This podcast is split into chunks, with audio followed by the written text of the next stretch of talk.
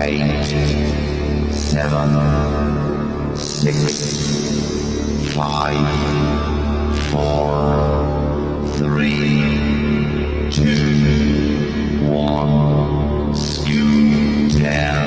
Прямой эфир радиоаккумулятор.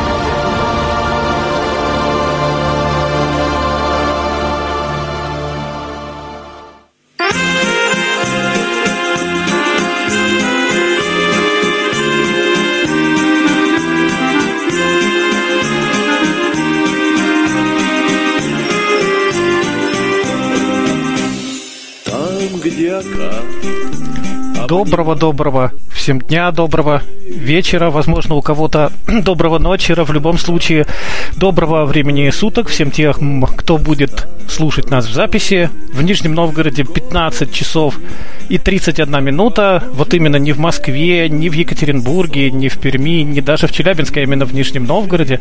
Потому что сегодня у нас э, вновь виртуальные экскурсии по Нижнему Новгороду. И, в общем-то, не просто это все так. В этом году Нижнем Новгороду исполняется 800 лет. Я думаю, что вы сегодня узнаете много-много нового. Вячеслав, скажи, пожалуйста, как ты считаешь, я прав, либо не совсем? Ну, я бы сказал для начала, что все-таки виртуальная экскурсия у нас, конечно же, не первая, но вот по Нижнему Новгороду, вот прям конкретно по Нижнему Новгороду, мы как-то вот долго-долго собирались и в этот раз наконец-то собрались. И я надеюсь, что экскурсия получится интересной, динамичной и полезной не только для э, нижегородцев, но и в первую очередь для гостей города, которые обязательно, я думаю, что соберутся вот как только вот реконструкции все вот эти вот э, подготовительные мероприятия к 800-летию закончатся, и мы станем еще краше и, в общем, ярче, так сразу, пожалуйста, добро пожаловать в Нижний Новгород. Ну, а в конце нашей сегодняшней встречи, я думаю, что мы еще раз напомним о тех возможностях, а, которыми вы можете воспользоваться для того, чтобы к нам сюда попасть. Ну, а сейчас я передаю слово, я думаю, что Дмитрию Александровичу Померанцеву, нашему а, сотруднику э, и знатоку литературы, э, я не знаю, знаю, искусство и, может быть, еще. Дмитрий Александрович, тебе слово. Добрый день, дорогие друзья. Э, мы рады приветствовать вас в нашем городе, дорогие нижегородцы и гости нашего города, нашего вечно юного, несмотря на то, что в этом году мы уже разменяем э, девятую сотню лет, тем не менее, э, город вечно молодой, прекрасный, замечательный. И действительно, Вячеслав совершенно справедливо сказал, сейчас мы немножко как бы в таком раздрае находимся в связи с э, предстоящими торжествами. Но э, думается, что вот где-то ближе к концу лета, к началу осени город уже обретет свой такой прекрасный, замечательный вид и станет еще более красивым, еще более доступным. А нашу виртуальную экскурсию я предлагаю начать а, с Нижегородского Кремля, который является, безусловно, не только визитной карточкой города, но и его а, истинным украшением. Первое упоминание Нижегородского Кремля относится еще к году основания города, то есть это 1221 год, когда появился так называемый детинец, то есть э, э, Кремль деревянный, с земляными укреплениями. Потом в XIV веке, в самом его конце, в 70-е годы, а, начинается возведение каменных башен. И где-то уже в начале XVI века Кремль э, принимает тот вид, который, тот облик, который он имеет сейчас. Э, над возведением Кремля работал э, итальянский зодчий Пьетро Франческо. Э, у нас его называли Петром Фрязиным, Петром Фрязиным. Вот. По одной из легенд он являлся учеником Леонардо да Винчи. Кремль Нижегородский является уникальным фортификационным а, сооружением. А, дело в том, что, э, в, по крайней мере, в нашей стране нет ни одного подобного сооружения, которое находилось бы одновременно и на горе, и под горой. То есть перепады а, между стенами по высоте составляют э, до 82 метров. Попробуйте себе представить. То есть э, есть Нагорная часть Кремля, есть э, часть Кремля, которая идет у подножия. А стены по склону спускаются такими уступами, ну, похожими на лестницу, наверное, со стороны. А количество башен Нижегородского Кремля 13 до совсем недавнего времени их было 12, но вот 10 лет назад восстановление Кремля было наконец-то завершено, построена еще одна башня, а, стена закольцована, и теперь одной из любимых э, троп туристических э, у гостей нашего города является экскурсия по кремлевским стенам, то есть можно пройти по всем стенам Э, главной башней э, Кремля считается и является Дмитриевская башня. Она находится в центре а, площади Минина и Пожарского. Напротив нее располагается памятник а, Кузьме Минину. И э, что еще по поводу башен можно рассказать?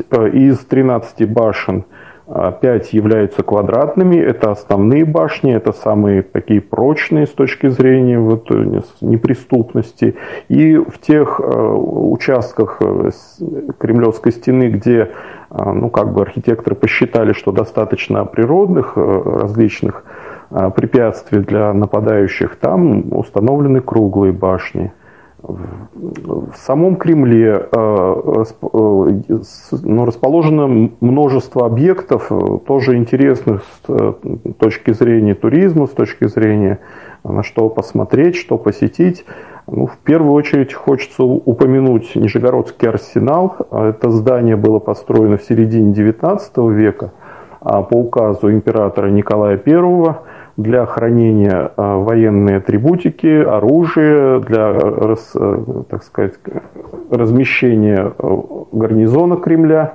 Э, потом долгое время здание пребывало в таком полуразрушенном состоянии, но тоже в новейшее уже время оно было полностью восстановлено, отреставрировано, и сейчас там находится музей современного искусства, то есть оно как бы сохранило свой исторический облик – при этом а, сотрудники музея всячески стараются поддерживать там а, доступную среду, то есть э, регулярно проводятся экскурсии для людей с ограниченными возможностями, в том числе они стараются по максимуму обеспечить доступность вот своих экспонатов, своих экспозиций. Э, Еще в нашем Нижегородском Кремле э, находится очень интересная выставка военной техники времен Великой Отечественной войны – Э, мемориал э, Горькачане фронту. Ну, в частности, знаменитый танк Т-34, самолет э, Ла-7, рубка подводные лодки командарма Маринеско, орудия, самоходные установки. Вся эта техника выпускалась на территории Горьковской области. Да, кстати, надо отметить, что с 1932 по 1990 год э, наш город носил имя Горький. И под этим именем его знают не только э, жители нашего города, но и жители нашей страны и даже за рубежом. То есть люди э, старшего возраста, конечно, многие помнят Нижний Новгород как город Горький. Из Кремля, так, еще по поводу Кремля, извините, в Кремле также располагается Э, собор э, Михаила Архангела. Это одно из древнейших сооружений, наверное, самое старое здание э, на территории Нижнего Новгорода. Собор был построен еще вот во времена, скорее всего, до начала строительства Кремля. В этом соборе сейчас покоится прах Кузьмы Минина, то есть находится его вот захоронение – и это очень такое как бы место такого поклонения для всех патриотов России, патриотов Нижнего Новгорода. И рядом с этим собором э, высится монумент, э, памятник, э, обелиск, памятник Минину и Пожарскому. На этом месте на самом деле должен, быть, должен был стоять совсем другой памятник – это памятник Минину Пожарскому, который сейчас у нас находится в Москве на Красной площади. Памятник этот создавался на пожертвование нижегородцев в начале XIX века. В 1809 году был начат сбор средств, но впоследствии, э, значит, тогдашнее руководство приняло решение, что памятник, поскольку посвящен очень знаковому событию в истории всей России, он должен находиться в Москве. И, значит, вот нижегородцам вместо этого вот установили обелиск. Но а, почти 200 лет спустя историческая справедливость была в какой-то степени а, восстановлена. А, копия московского памятника сейчас находится а, в Нижнем Новгороде и находится она у подножия Кремля на площади народного единства. Вот, по поводу Кремля, что еще у нас интересного? Ну, там, там же вот рядом с обелиском Минину и Пожарскому расположена смотровая площадка. Для людей там, с ограниченными возможностями по зрению, наверное, ну, можно подумать, это не актуально. Но на самом деле просто вот постоять у балюстрады и подышать этим воздухом, почувствовать, как, какая громада, вот какие просторы, а, а, какие виды открываются, это тоже очень интересно, очень важно. А, по поводу видов с этой смотровой площадки, во-первых, это вид на слияние Оки и Волги, собственно говоря, именно вот это географическое положение и определило наш город, то есть когда город был основан именно э, поскольку две крупнейшие водные артерии здесь э, соединялись. Вот. Потом э, прекрасный вид открывается со смотровой площадки на стрелку. Стрелка тоже является визитной карточкой и символом Нижнего Новгорода – а, стрелка представляет собой треугольный мыс, как бы он вдается так в водную гладь. Здесь сливаются Ака и Волга. А на стрелке у нас располагается а, собор Александра Невского, построенный в XIX веке. Там же находится Нижегородская ярмарка неподалеку. И, собственно, все вот это событие Нижегородской ярмарки, они именно в этих местах происходили. И сейчас этот ансамбль дополняет еще современный стадион, построенный к чемпионату мира 2018 года. Ну вот кто-то считает, что он как бы исказил исторический а, лик города, но люди постепенно привыкают и находят, что он достаточно органично вписался. И, в общем-то, зато э, убрали, например, э, со стрелки э, грузовой порт, и теперь это действительно замечательное место отдыха, там прекрасно оборудованная набережная, прогулочная зона, то есть гостям Нижнего Новгорода, конечно, посетить стрелку, но это, в общем-то, не стоит упускать такую возможность. Далее мы возвращаемся в Нижегородский Кремль, и тут же покидаем его, мы выходим на Верхневолжскую набережную, то есть площади Минина мы поворачиваем налево, выходим на набережную и видим перед собой памятник э, замечательному летчику легендарному Валерию Павловичу Чкалову. Э, памятник э, представляет собой бронзовую фигуру, стоит на круглом постаменте. Памятник был установлен в 1940 году к двухлет... двухлетней годовщине с момента гибели летчика – а на самом деле на этом месте должен был стоять памятник э, Максиму Горькому, еще одному, одному нашему замечательному земляку. А, ну, э, и сам Валерий Павлович со своим другом, скульптором Менделевичем э, выбирал это место, определял, что вот Горький будет стоять здесь. Но буквально через некоторое количество времени Валерий Павлович погибает во время испытательного полета. И по просьбам жителей города на этом месте установлен памятник уже самому летчику. Причем памятник как раз выполнил вот скульптор Менделевич, друг Чкалова. А, еще одним примечательным таким элементом ансамбля Нижегородского Кремля, набережной, является знаменитая Чкаловская лестница. На самом деле Чкаловская лестница тоже не была Чкаловской изначально. Строительство ее было начато в 1944 году во время Великой Отечественной войны. И лестница должна была называться Сталинградской, поскольку а, строительство ее было приурочено или посвящено а, победе под Сталинградом и э, вот символика самой лестницы, если посмотреть на нее сверху, там с высоты птичьего полета, она напоминает восьмерку, то есть она э, как бы растекается на два рукава, которые вновь соединяются, снова расходятся и снова соединяются. Уже таким широким единым пролетом спускаются на Нижневолжскую набережную. А современные жители, нижегородцы, гости города, многие считают, что восьмерка это символ бесконечности, там находят какую-то новую символику, но на самом деле а по замыслу архитекторов э, это такой, именно такой вид э, Чкаловской лестницы, он с одной стороны символизировал окружение немецких войск под Сталинградом, и вот этот широкий э, выход, это значит, вот, про, про, нет, сначала окружение наших войск, сначала же наши войска оказались в окружении, и широкий выход это прорыв блокады и победу советских войск над немецко-фашистскими захватчиками. А, далее, если мы проследуем по Верхневолжской набережной э, до площади Сеной, то мы прибудем а, к станции канатной дороги. Э, это уникальное сооружение, уже почти 10 лет э, функционирует в нашем городе. А, канатная дорога входит в книгу рекордов как России, так и Европы. Дело в том, что подобных сооружений на самом деле вот, ну, на территории нашей страны, на территории Европы нет. А уникальна она тем, что а, представляет, во-первых, самый длинный пролет над водной поверхностью судоходной реки, там более 800 метров, почти 900 метров, безопорный, то есть а, ну и сама по себе э, канатная дорога более 3 километров протяженностью, 10 опор, 28 кабин восьмиместных. Вот. Изначально она строилась ну, такими сугубо утилитарными целями, то есть обеспечить а, связь между Нижним Новгородом и городом-спутником Бор.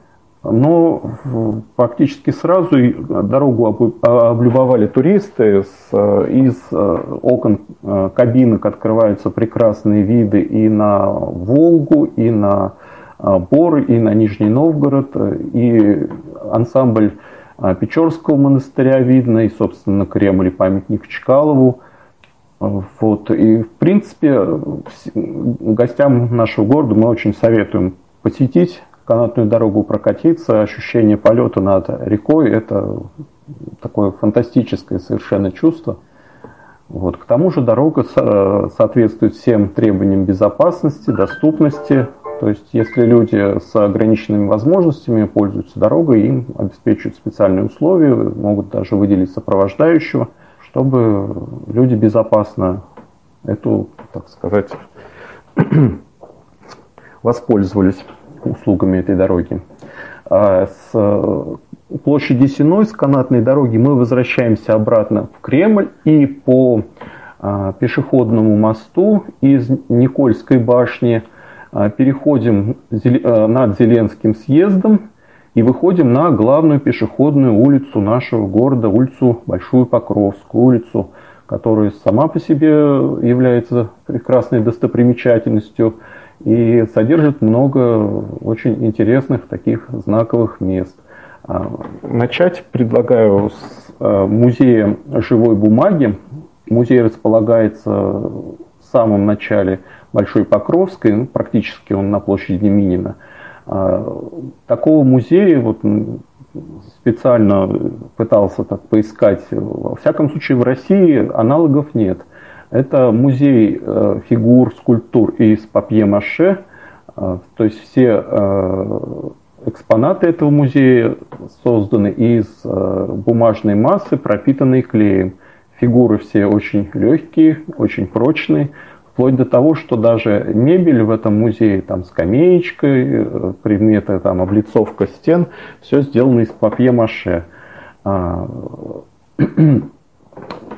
А, помимо того, что экспонаты очень интересные фигуры, а, они действительно вот отвечают там всем как бы требованиям эстетики и прочего, а еще отличаются замечательным чувством юмора своих создателей. То есть фигуры, некоторые из вот представленных скульптур, э, ну, представляют такие интересные существа, которые являются как бы развернутыми метафорами. Ну, как вы вот, например, попробуйте себе представить, как выглядит, например, чушь собачья, или там чума на лыжах, или Сидорова коза. Вот э, создательницы, там две замечательные девушки, Елена э, Сашина и Наталья Голубева, которые, собственно, сами являются скульпторами, они вот эти экспонаты создают собственными руками и сами же проводят там экскурсии. Там же, кстати, можно заказать мастер-класс и что-то самостоятельно попытаться э, изобразить из вот этой бумажной массы.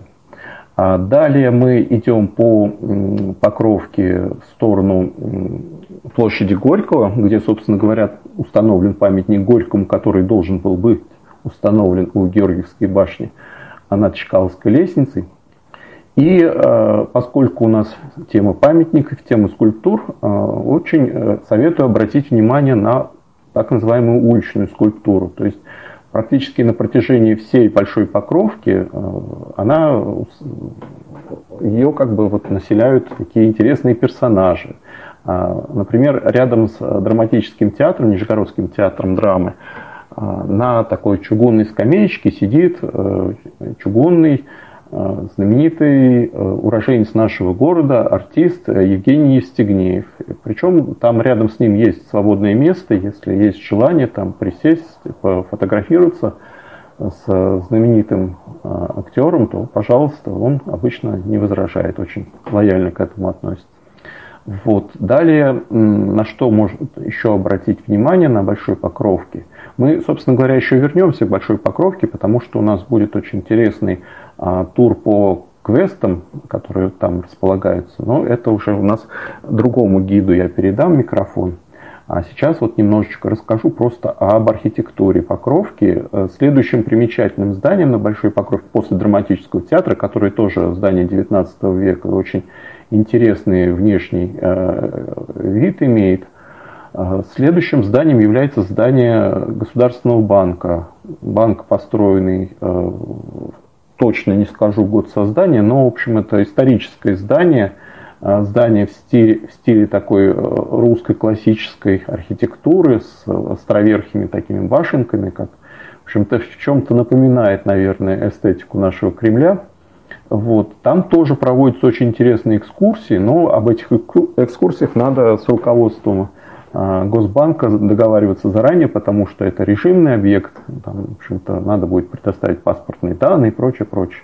Но, в принципе, это все доступно, просто если чуть-чуть заранее этим заняться, это можно тоже посетить, посмотреть, что-то там руками потрогать. Вот. Следующий пункт у нас э, здание художественных промыслов. И в этом здании находится сразу несколько интересных очень а, таких учреждений. В частности, там находится у нас семейный театр со вкусом. А, семейный театр со вкусом это одновременно и театр, и квест, и какое-то вот ну, место такого активного отдыха и место приема пищи. Ну, то есть совмещает сразу вот несколько функций. То есть если заранее там экскурсию заказать тематическую, ну, темы там обычно э, кулинарии э, кухни мира, то есть итальянская кухня, японская кухня, креольская, еще там какая-то. А, то есть для вас проведут спектакль, в котором вы не только можете быть зрителями, но можете непосредственно поучаствовать в этом представлении. И самое интересное, самое главное, принять участие а, в приготовлении различных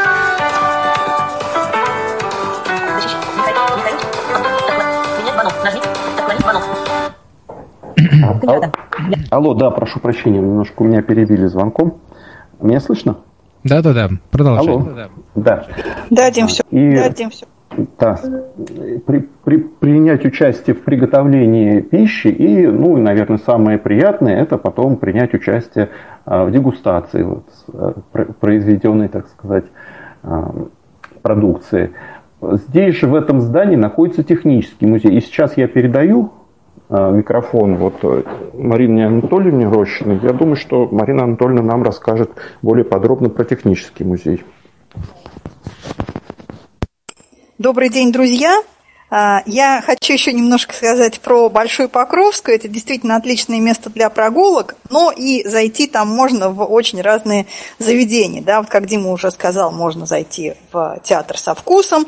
И, в частности, можно посетить действительно технический музей. Это а, один из музеев в Нижнем Новгороде, который в последнее время пользуется все большей популярностью. Раньше это было просто собрание частного коллекционера, который э, Вячеслав Хуртин его зовут. Он собирал разную старинную технику, интересовался вообще развитием техники. На сайте музея можно почитать о его биографии. Э, сам он очень интересная личность. Ну и постепенно вот такое вот э, личное собрание переросло в государственный музей.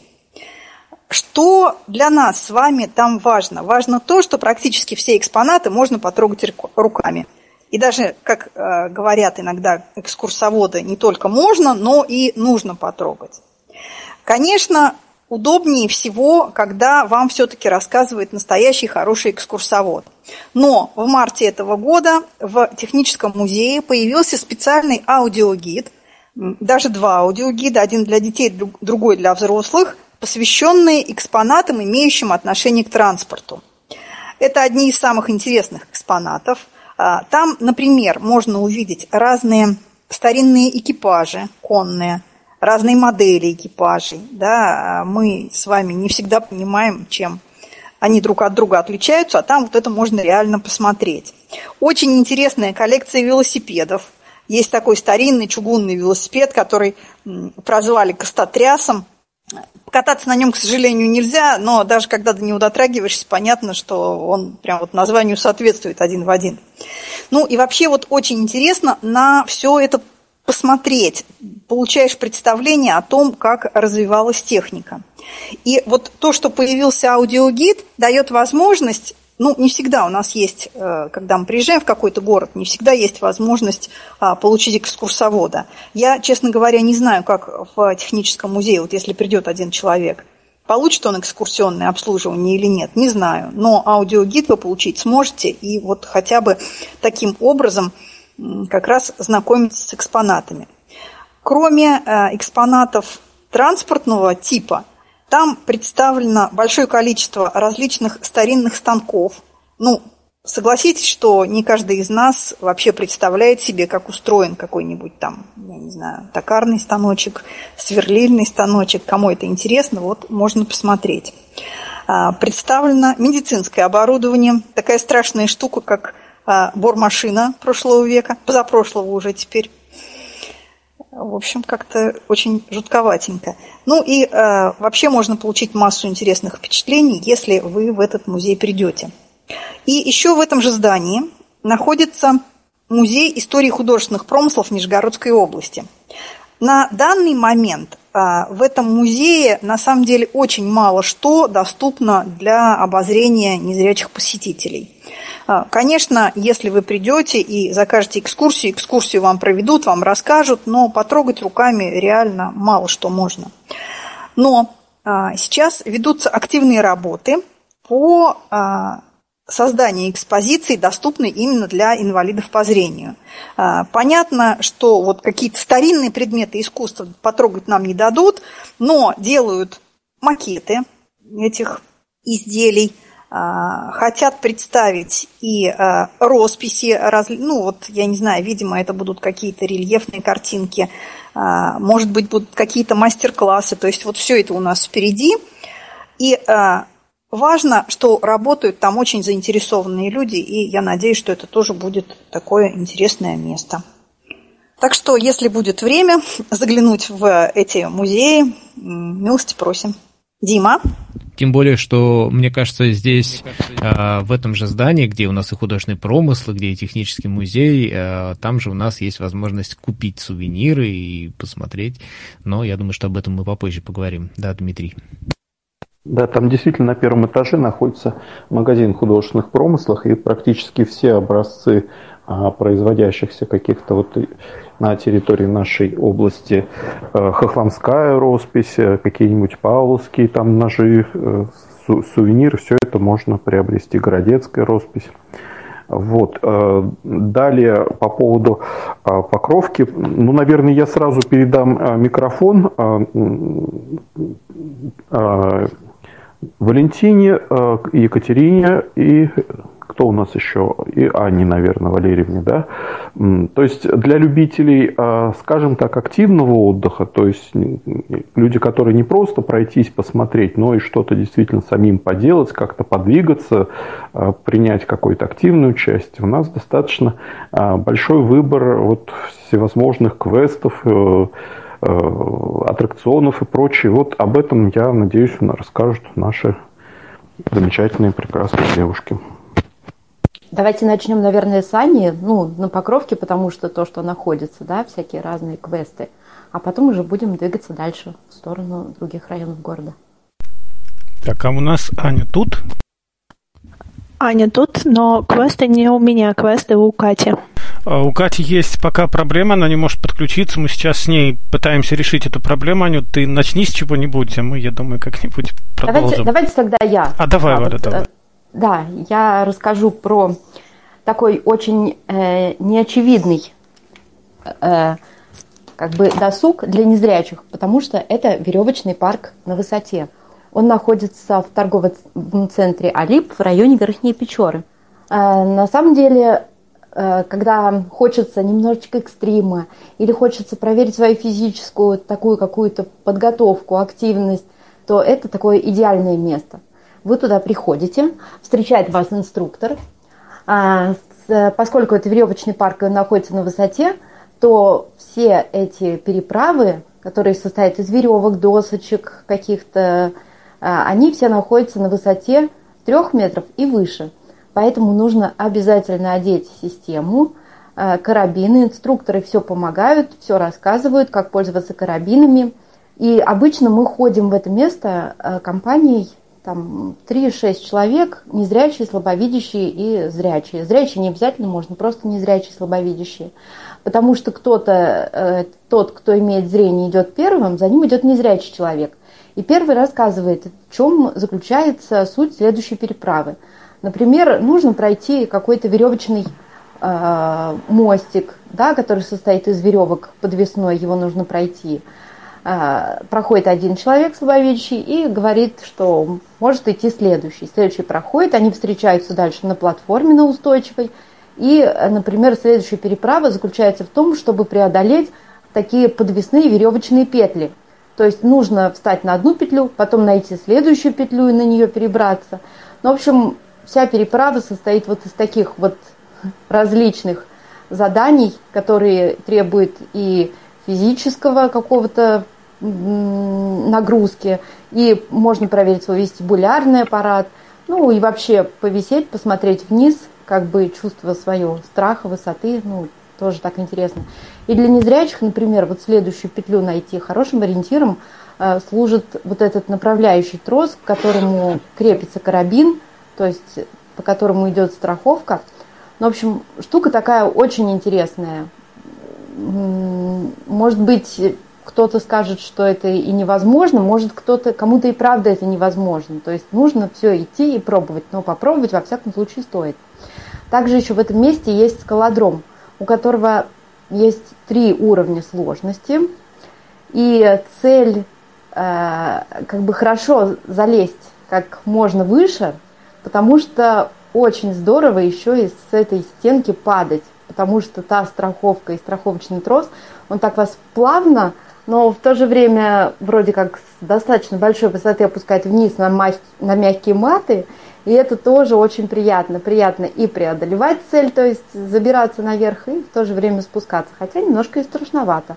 Поэтому тут э, такой комплекс всяких эмоций разных, очень все это здорово. Вот, э, хочу сказать еще, что рядышком там находится э, кафе, то есть когда закончили мы с этой такой активностью, можно спуститься, покушать, перекусить. А еще хочу сказать, что для посетителей этого веревочного парка обязательно рост должен быть не меньше 145 сантиметров, э, спортивная одежда и обувь, и э, в чем еще заключается свой плюс, это то, что мы платим один раз и находимся в этом веревочном парке столько, сколько мы хотим. То есть можно пройти эту дистанцию не один раз, например, веревочный городок, а несколько. И если вдруг во время прохождения дистанции возникают все-таки трудности, и человек не справляется, то инструкторы, они всегда придут на помощь, поэтому бояться не нужно, нужно пробовать. Вот такой вот у меня рассказ про веревочный парк. Кстати, вот сейчас рассказываю и понимаю, что давно там не была, и мне очень хочется снова посетить это прекрасное место. Спасибо, А Валентина. вот у нас кто-то и- шумит. Наверняка Меня слышно кто-то хочет сейчас? добавить. А, Вячеслав, меня слышно? Конечно. Я бы хотел поблагодарить Валентину за замечательный рассказ. Э, Сам вот ни разу не был, но теперь понимаю, что вот в самое ближайшее время просто как честный человек обязан буду побывать в этом веревочном парке. И, наверное, не один, может быть, с, с семейством, Дмитрий, с друзьями. обязательно зови нас, мы составим тебе компанию. Да. Я и вот Аня, кстати, Аня, это первопроходец этого места, она нам его открыла. Я общем, тоже фанат. здорово. Да, Я мы там фанат. были. А откуда у нас такое эхо, господа? А потому что Дмитрий у нас не отключается.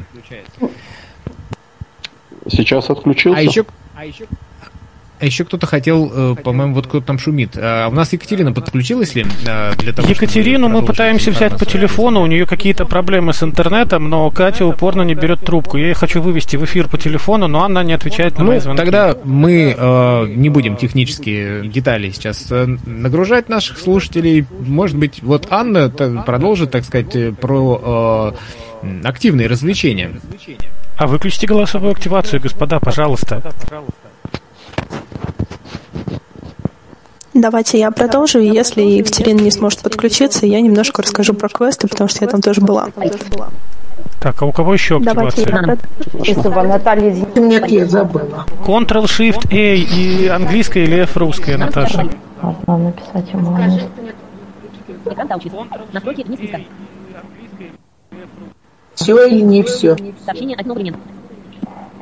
Раз, два, три. Так, вроде бы нет, но теперь слышно чей-то смартфон, причем очень хорошо. Все равно у кого-то есть. Екатерина появилась. Так, Екатерина, она таки пришла. Хорошо.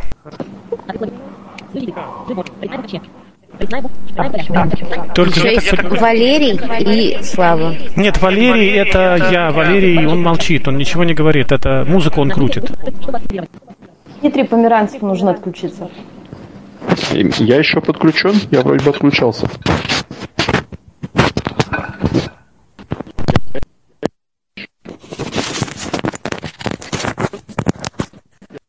16 часов 8 минут. Вот это сейчас у кого? Это Екатерина? Дмитрий, не отключится никак. Дим, нажми просто кнопочку на наушнике один раз. Ура! Ну что ж, мы теперь, э, так сказать, с хорошим звуком продолжаем. Итак, Анна, тебе слово. Да, еще раз всем здравствуйте. Я расскажу о месте, которое интересно посетить людям, а, любящим животных и любящим активный отдых. А, Я расскажу про зооцентр «Надежда». Еще относительно недавно это был городской конно-спортивный клуб «Полип», А, но два года назад его передали а, центру «Надежда», и после этого он стал очень активно развиваться и расширяться. Здесь можно покататься на лошадях. Здесь можно посетить экскурсию по конюшне, посмотреть, как живут лошади, что они делают в перерывах между работой.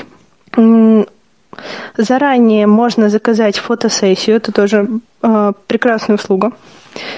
А, И, в принципе, пообщаться с животными. Также на базе зооцентра «Надежда» есть а, кинологический клуб, но пообщаться с собаками там, к сожалению, нельзя пока, потому что пока там работают только дети и только со своими животными.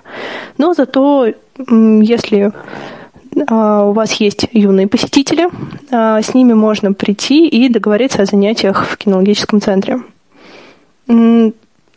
В конноспортивном клубе прекрасный тренерский штат.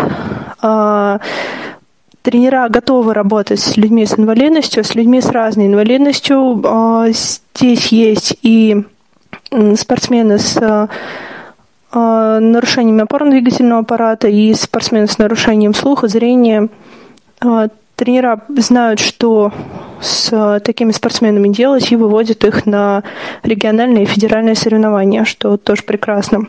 Несколько лет назад одна из спортсменок с э, нарушениями опорно-двигательного аппарата завоевала серебро на чемпионате России. Также тренировку здесь нужно заказывать заранее. А, можно покататься на территории э, клуба.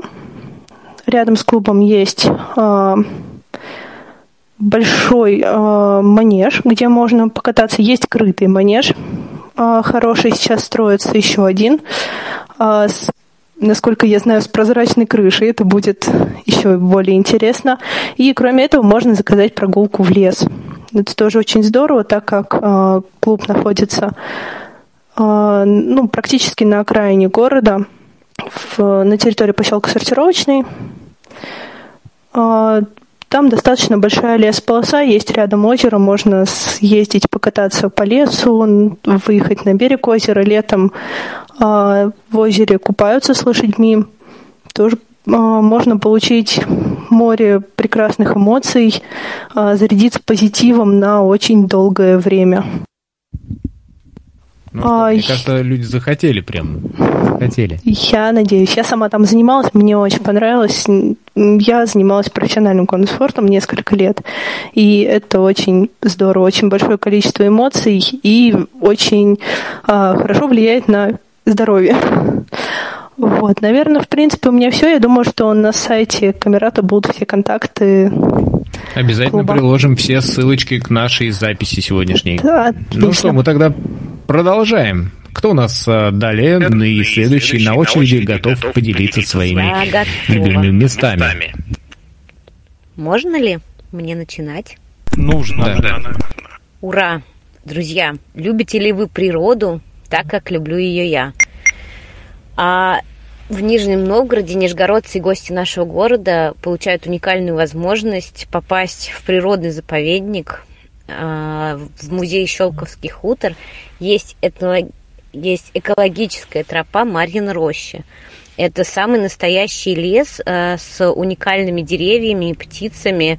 Там растут такие интересные растения, как лобазник, бодяк, и еще какие-то непроизносимые названия, которые, конечно, после экскурсии я не запомнила, но погуглила. Вот, ястребати теревятники живут, и порядка ста видов разных птиц.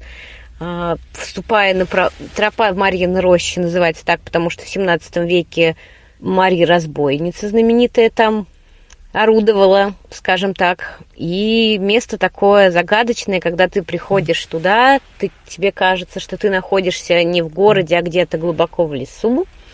И можно гулять, трогать деревья, собирать разные листья. Это очень здорово, потому что не всегда мы знаем, что это за дерево или что за лист, а здесь можно к каждому подойти, посмотреть, потрогать.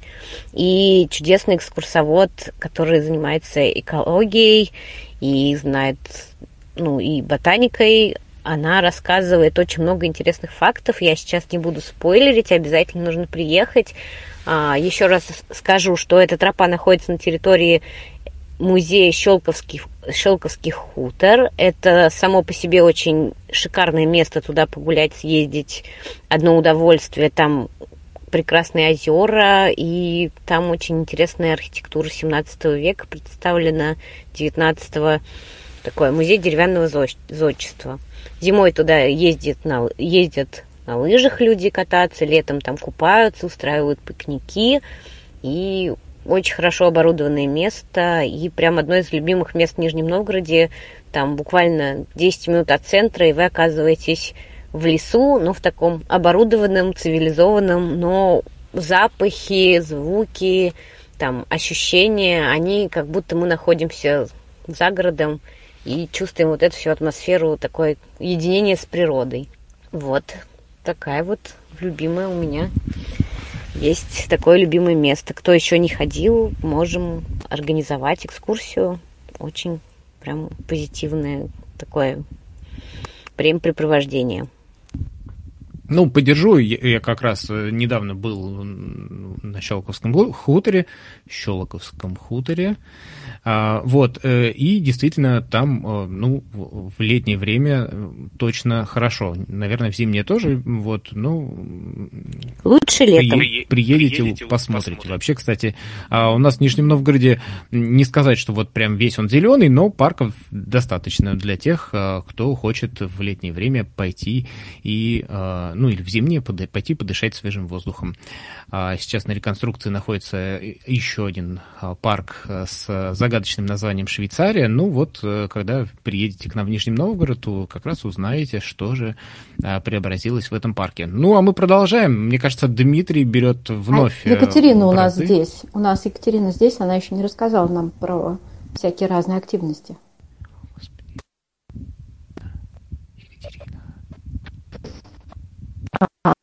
Здравствуйте.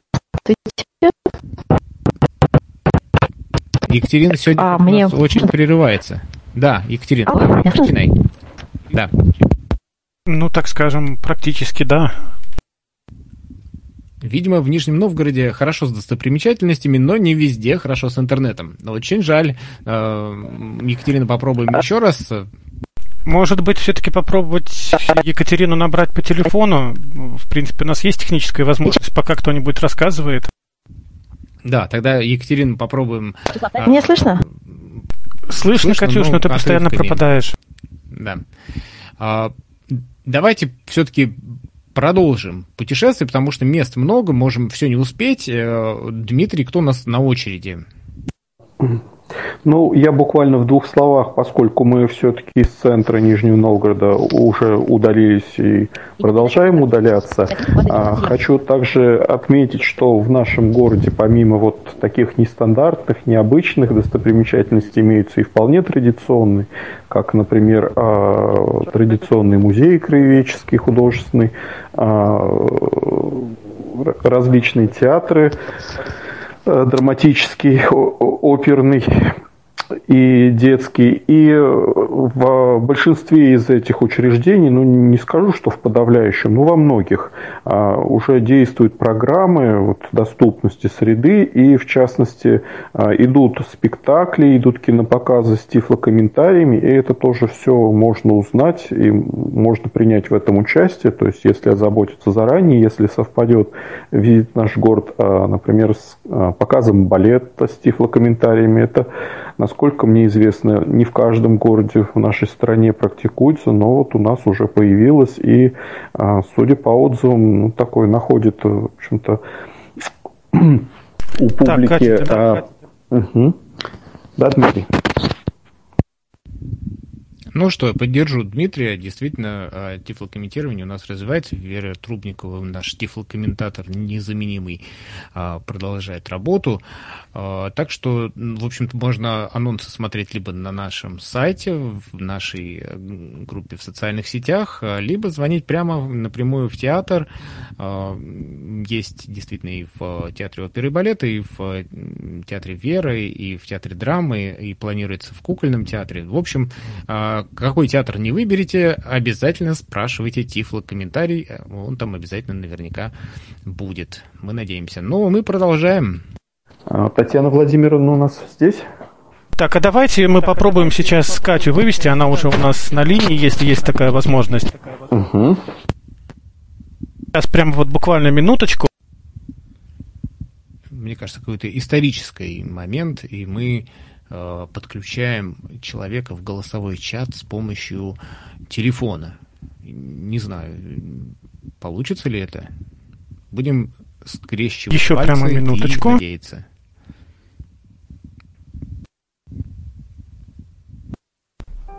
Сейчас попробуем.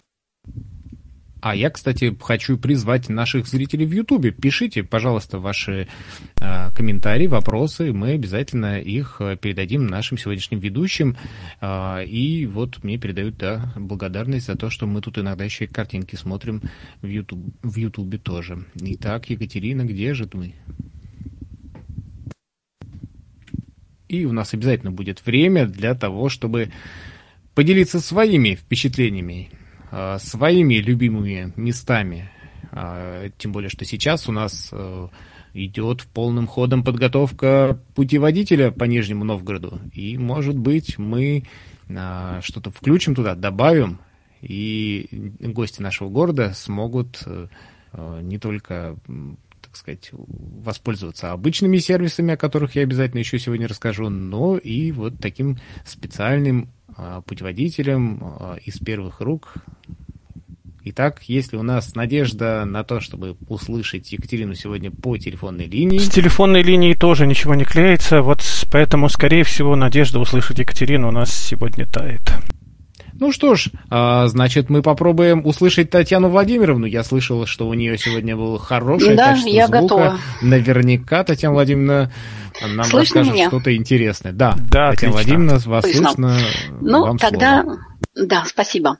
Еще раз всем здравствуйте.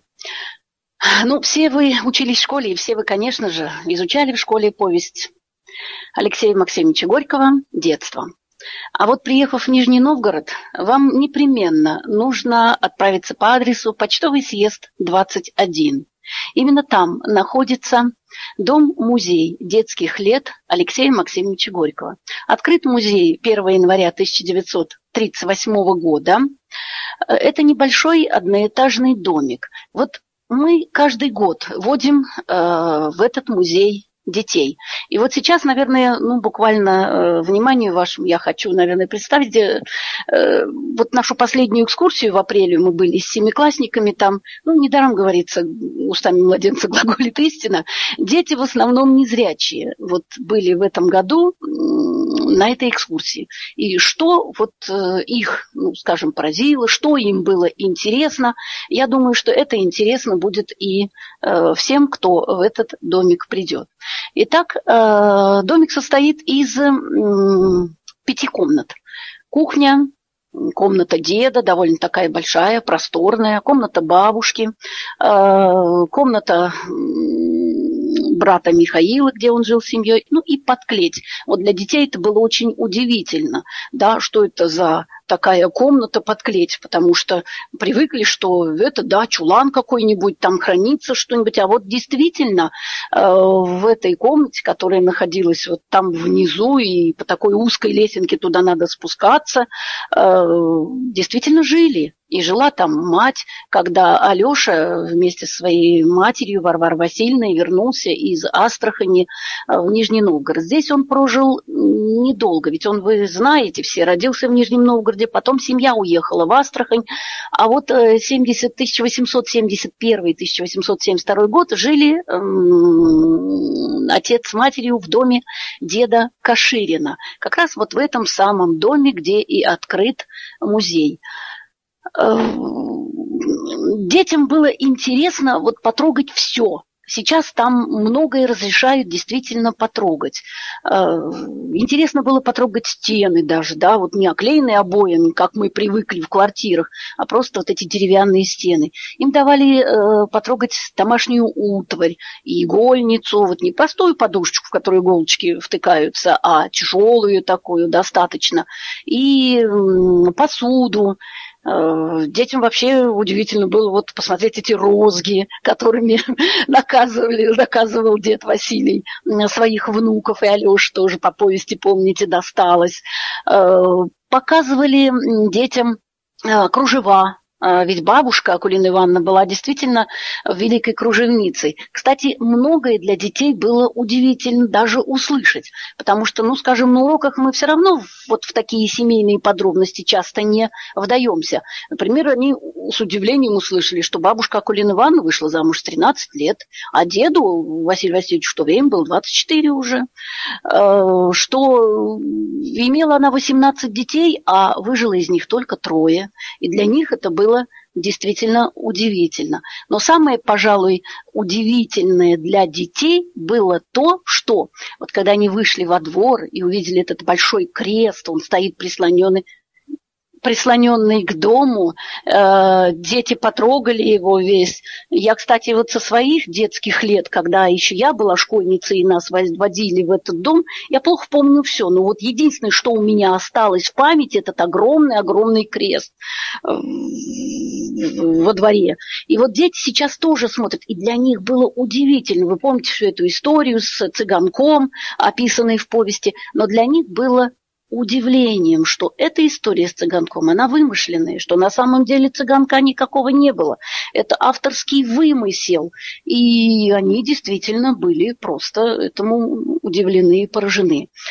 Интересно детям было пройти по булыжной, вот, э, вымощенному булыжником двору, и сразу и у них вопрос, а как же тут коляски по таким мостовым ездили, и лошадь даже, да, ходила, скакала.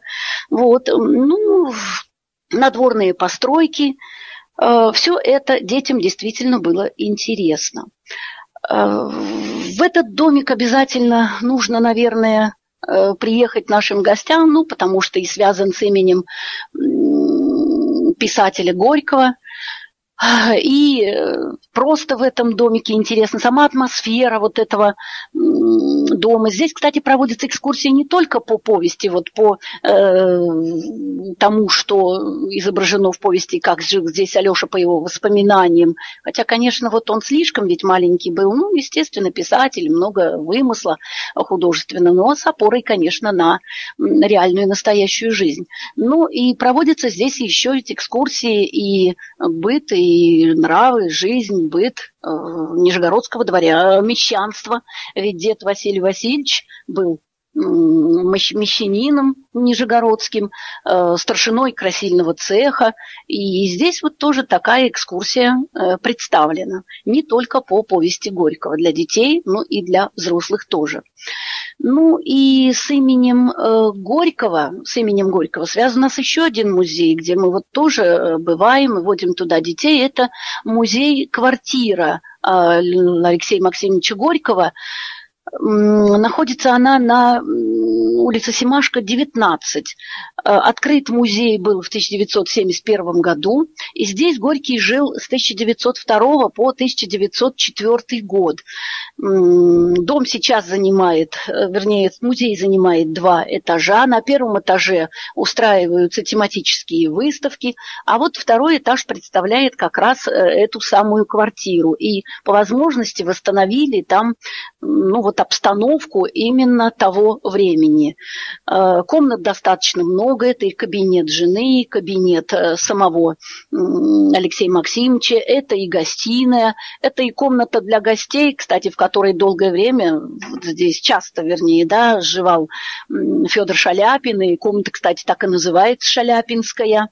Здесь э, ну, вот мебель, здесь чернильницы, здесь книги, много всего, что, о чем рассказывает, вот что просто хорошо еще, что экскурсоводы и в домике Каширина, и вот в этой квартире, они доступно все рассказывают, вот настолько описывают хорошо вещи, что даже если эту вещь не дают в руки потрогать, то ее хорошо себе представить нашим незрячим ну вот детям было. Ну, а вот в доме квартиры, квартире телефон, например, на стене большой такой, да, телефон. Дети, конечно, весь потрогали, трубочку сняли, попробовали даже подуть в нее. Ну, то есть многое там разрешают и посмотреть, и потрогать руками. Сундуки вот эти обитые, да, а, шкаф старинный такой с книгами. Ну и э, действительно, ну вот экскурсии эти, они много дают представления о действительно жизни Горького и о его детстве, и о вот э, тех годах. Кстати, в этой квартире Горький много работал. Здесь именно была закончена пьеса «На дне», когда Горький жил действительно здесь, вот в этой самой квартире. Э, очень большая просторная детская комната. С семьей здесь жил Горький. Две кроватки, сына и дочери. Дочь э, рано умерла в 906 году она скончалась от менингита, дочь Горького. Ну, вот в этой комнате устраивались большие елки детские, такая просторная, хорошая комната. Ну, и проводит, в общем-то, по всем. И главное, что очень хорошо рассказывать, доступно, все хорошо и не просто понятно, а вот визуально даже представляешь себе, если и невозможно эту вещь потрогать или что-то увидеть, но настолько хорошо рассказывают экскурсоводы, что сразу представляешь себе все то, что увидели.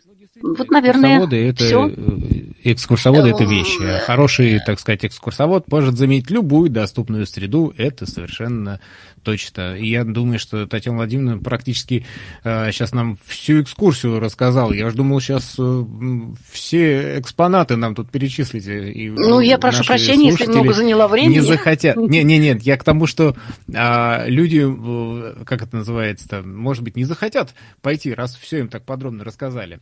Ну, А вот еще одну вещь, э, Вячеслав, еще одну вещь я забыла сказать, может быть, да, э, просто вот опять, что поразило детей в доме Каширина. Вот мы привыкли сейчас диван, да, вот он в каждом доме есть диван, мы его используем как спальное место, а вот детям было удивительно услышать, что диваны в то время вот э, были как раз как символ э, благополучия в доме. На диване не спали, на диван практически даже не садились, редкому гостю разрешали присесть на диван, сидели на лавках, а вот диваны в домике Каширина, да, стоят. В комнате Михаила такой диван стоит, а в комнате деда. А вот на такой диван, ну, он просто был как символ благополучия семьи, не бедной семьи. И для них это тоже было действительно удивительно. Вот такие вещи, о которых они, ну, не имели представления, а вот посетив музей, они теперь имеют об этом представление. Ну, то есть э, такие музеи, они дают возможность познакомиться не только с бытом и жизнью а, известного героя, да, но Мгм. и Да-да-да, э, с конечно. э, бытом э, те- тех Того людей, которые времени. жили в то время. Мгм. А, Мгм. кстати, нужно сказать, что у нас в Нижнем Новгороде э, и с точки зрения архитектуры, и с точки зрения людей нижегородцев, которые здесь жили, работали, он очень богат. Про все мы, конечно, не расскажем. Вот. И еще один, по-моему, у нас есть э, музей тоже литературный, о котором э, планировал рассказать Дмитрий. А, Дмитрий, наверное, тебе слово. Спасибо, Вячеслав. Меня слышно? Мгм. Вячеслав, меня слышно? Да-да, Дим, тебя слышно. Говори, пожалуйста. Э, Действительно, э, Нижний Новгород, он славен не только своими какими-то художественными, архитектурными достижениями, не только своей промышленностью, хотя и не только торговыми традициями, но и славными литературными традициями. Прежде всего, это, конечно, Максим Горький. Но э, кроме Максима Горького э, с Нижним Новгородом связано имена э, и других известных писателей, и есть среди них такое литературное имя, как Евгений Николаевич Чириков. Евгений Николаевич Чириков – это писатель, драматург, публицист Серебряного века.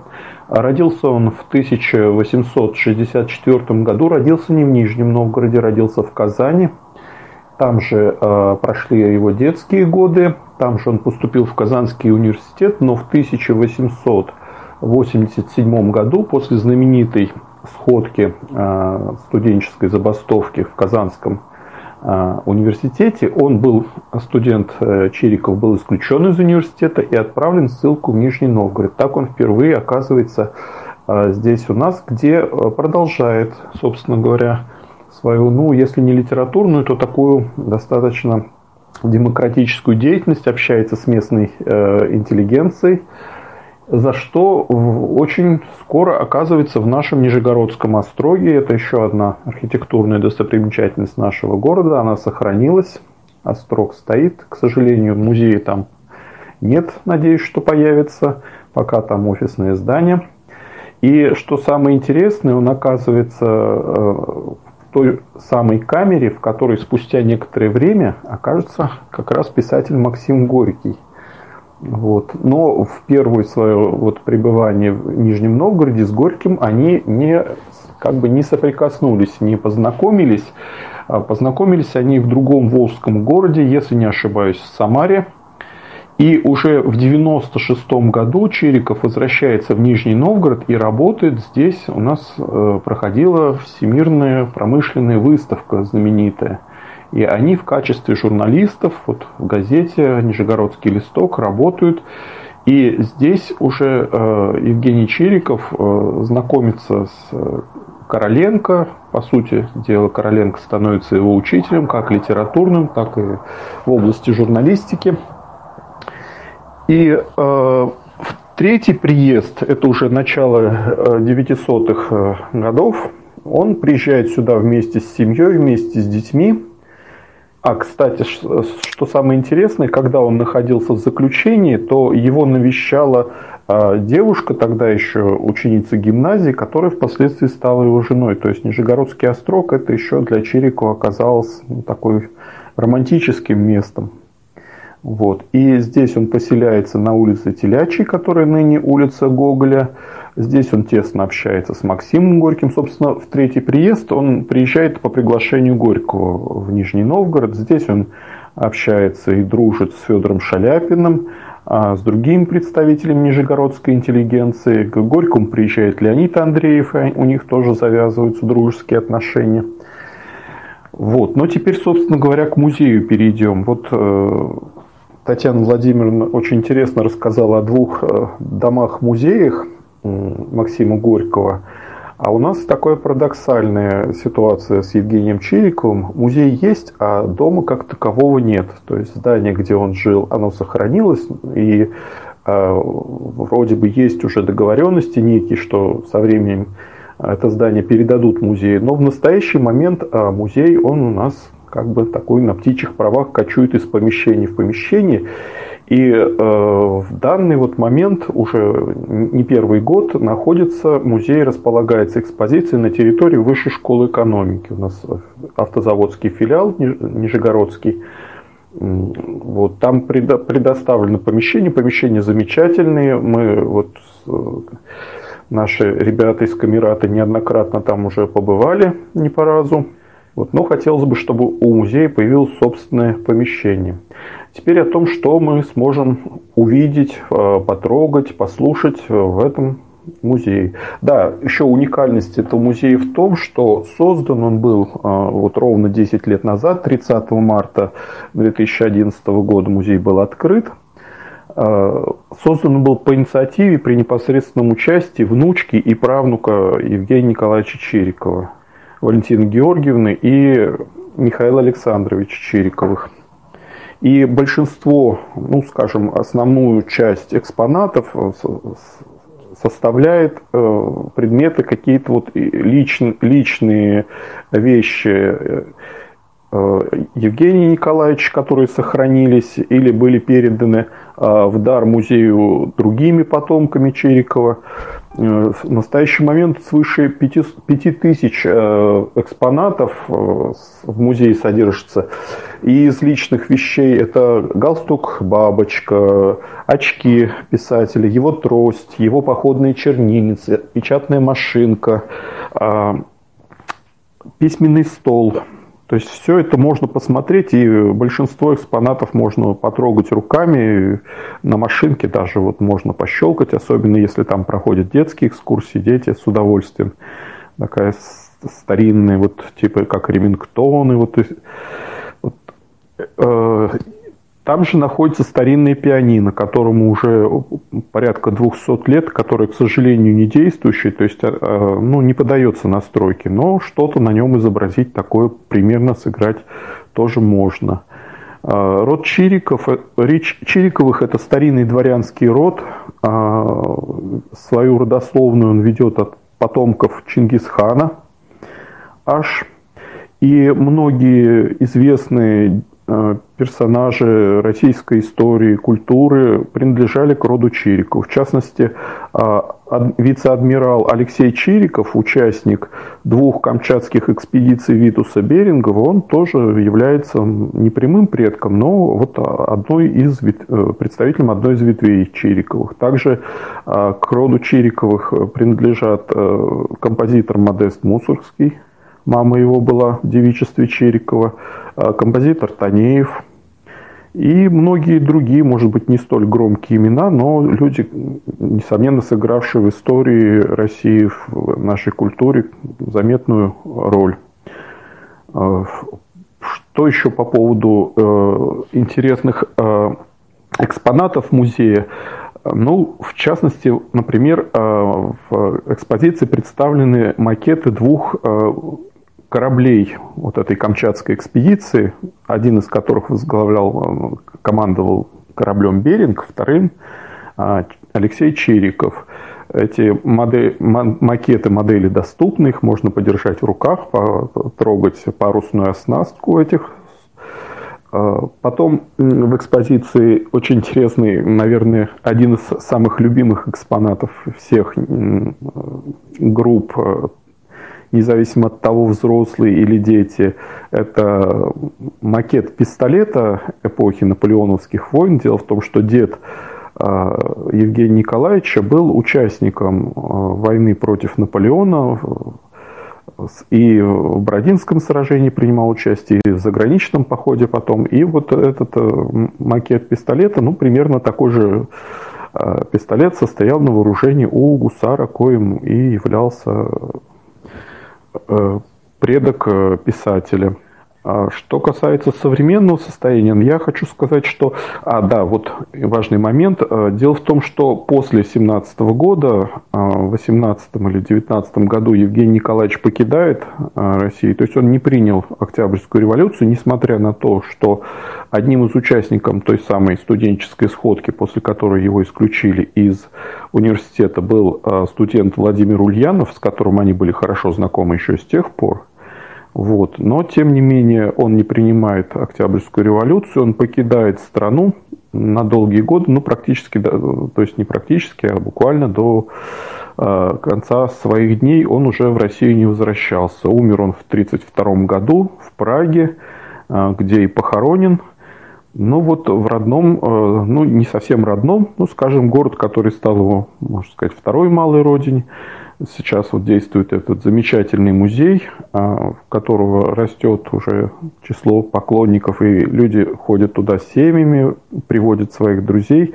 Это действительно место такой неофициальный музей, он не имеет какого-то вот официального статуса такого государственного.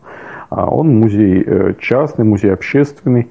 А, тем не менее, музей действует 10 э, лет. Э, можно связаться с организаторами, то есть принять участие в экскурсии. Работает он в основном по субботам и воскресеньям, ну, иногда и в будние дни. Это нужно с ними э, договариваться. Вот. Ну, наверное, я на этом уже остановлюсь.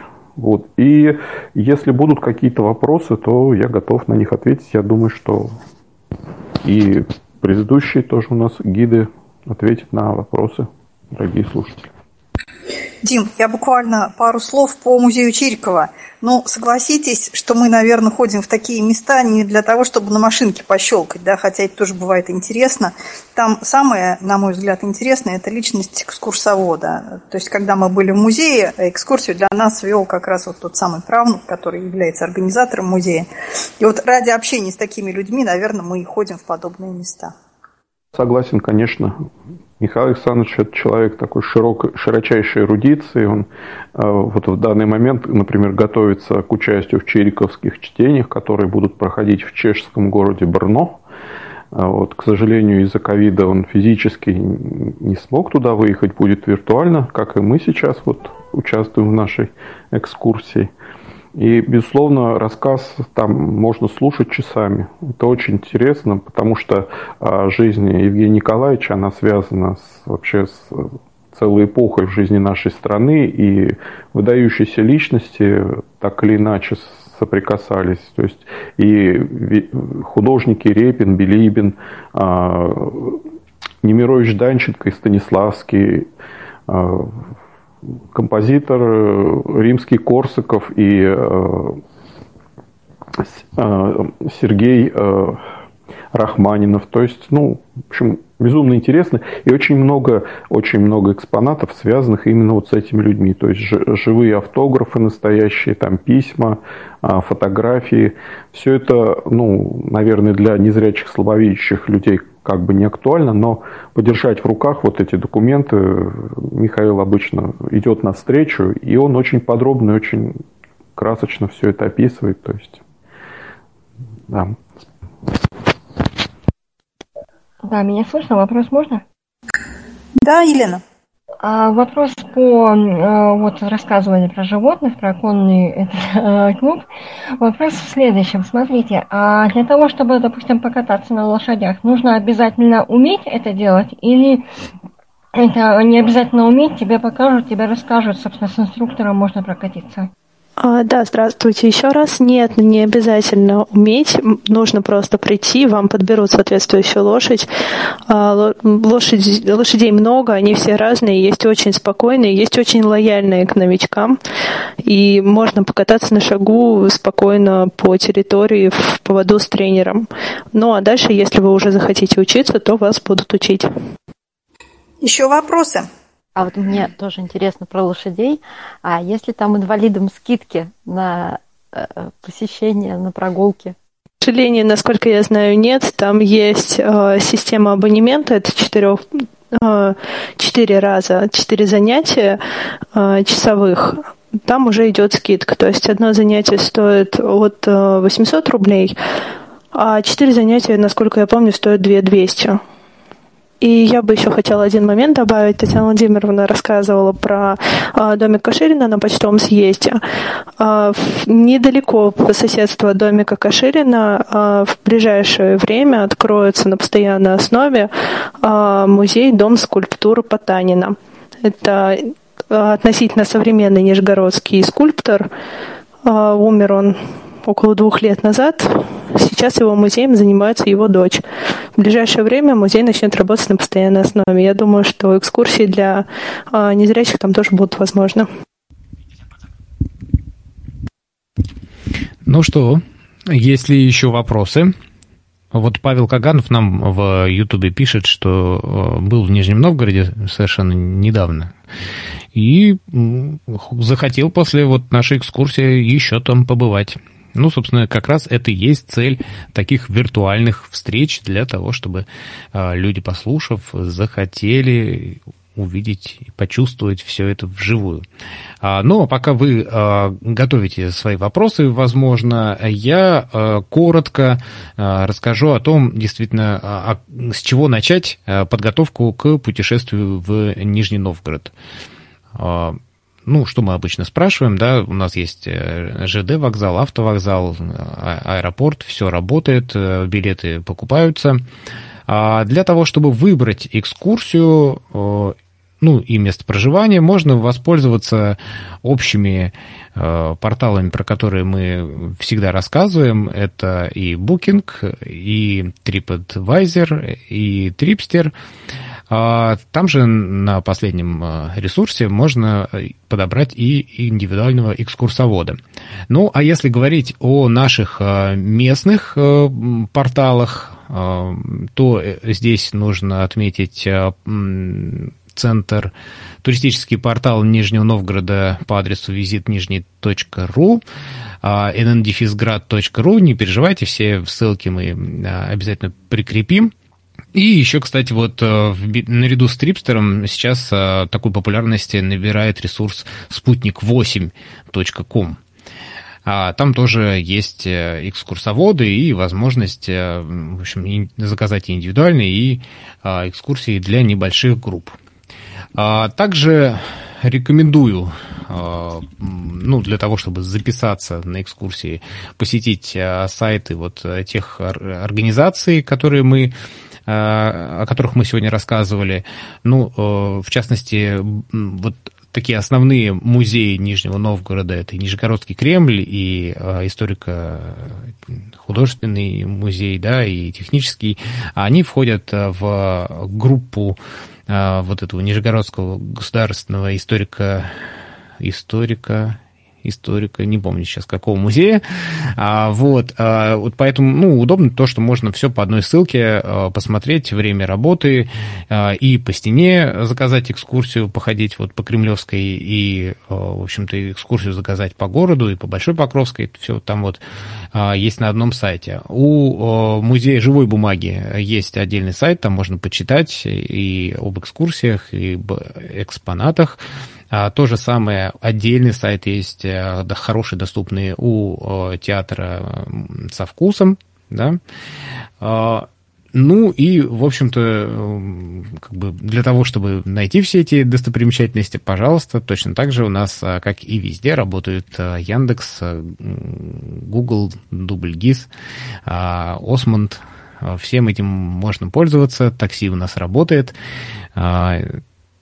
Поэтому, поэтому добро пожаловать. И э, если будут какие-то вопросы, вы всегда их можете направлять к нам в Нижегородский областной центр э, реабилитации инвалидов по зрению Камерата. Э, можно это сделать э, по нашей электронной почте info.камерата.орг, зайти на наш сайт камерата.орг, там в разделе «Контакты» есть и наши телефоны. И я думаю, также специалисты нашей горячей линии 8 800 550 46 80. Также, если у вас будут вопросы какие-то связанные с необходимостью получить помощь э, при организации экскурсии в Нижний Новгород, э, они вам тоже помогут, подскажут, э, к какому из сотрудников нашего, нашей организации обратиться. А, и еще я думаю, что небольшое объявление, ну, может быть, для тех, кто еще не в курсе, а, озвучит Марина Анатольевна по поводу нашего а, фестиваля туристического, который пройдет в Нижнем Новгороде уже этой осенью в сентябре. Марина Анатольевна. Да, вот Вячеслав прослушал, к сожалению, меня тут отвлекли, а про то, что у нас есть макеты и экскурсии, ты сказал или нет? Нет, нет, нет, это я вам вот, оставил. Да, вот, вот давайте я расскажу прям буквально чуть-чуть. У нас есть макеты, изготовленные на 3D принтере нашей нижегородской архитектуры. Если кому-то будет интересно с ними познакомиться и из нижегородцев, и из приезжих, обращайтесь, мы готовы это показывать. Еще мы сделали экскурсию, э, которая э, расположена сейчас в сервисе Easy Travel. Это экскурсия по центру города. Ну, то есть вот то, что мы рассказывали сегодня о Кремле, о, о начале Большой Покровской, о Чкаловской лестнице, все это, собственно, представлено вот как раз там. И экскурсия была разработана так, чтобы было удобно двигаться ну, человеку с нарушением зрения – а, там есть маршрутные подсказки, когда вы будете передвигаться, если ну, воспользуетесь сервисом Easy Travel и найдете нашу экскурсию, значит, вот получите а, возможность прямо перемещаться по а, тем местам, о которых мы рассказываем, и слушать рассказ. И теперь о фестивале. Мы сейчас реализуем проект, который называется «Место встречи Нижний Новгород». И, собственно, вот эта экскурсия, она тоже проходит в рамках этого проекта. И кроме цикл виртуальных экскурсий, еще а, в его рамках мы собираем практики по поддержке туристов с инвалидностью по зрению.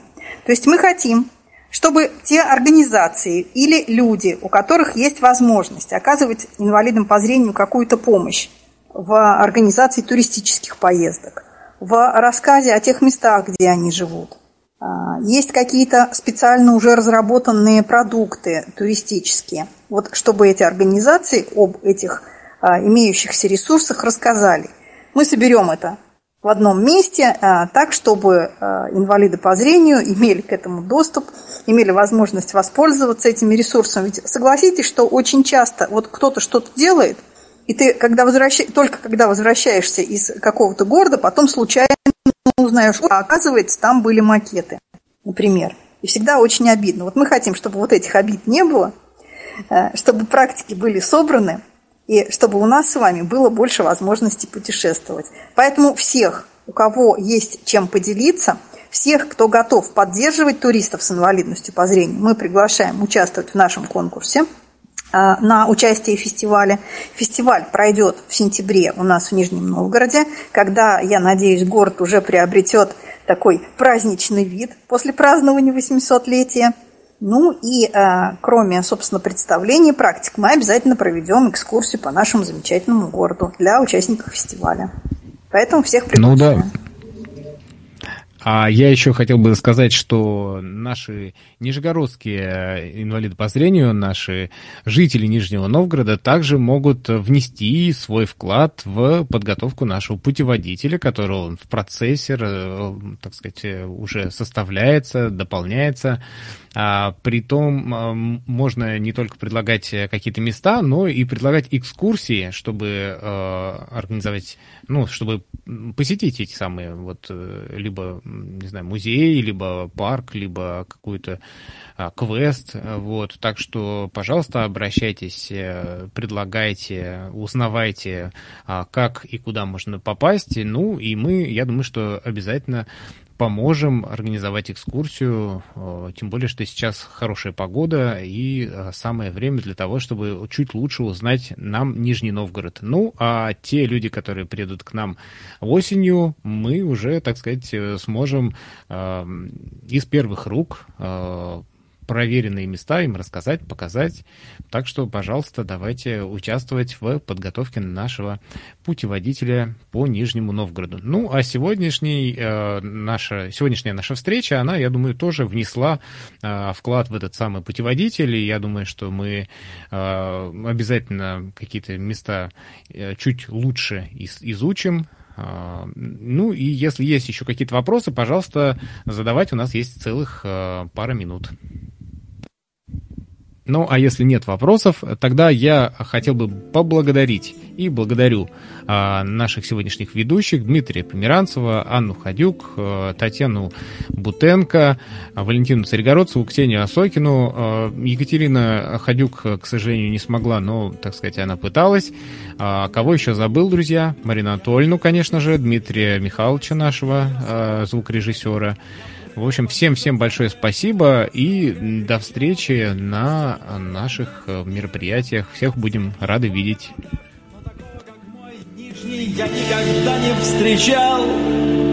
А. Он самый лучший, самый родной, а мой любимый город смотрит вперед с верхневолжской набережной.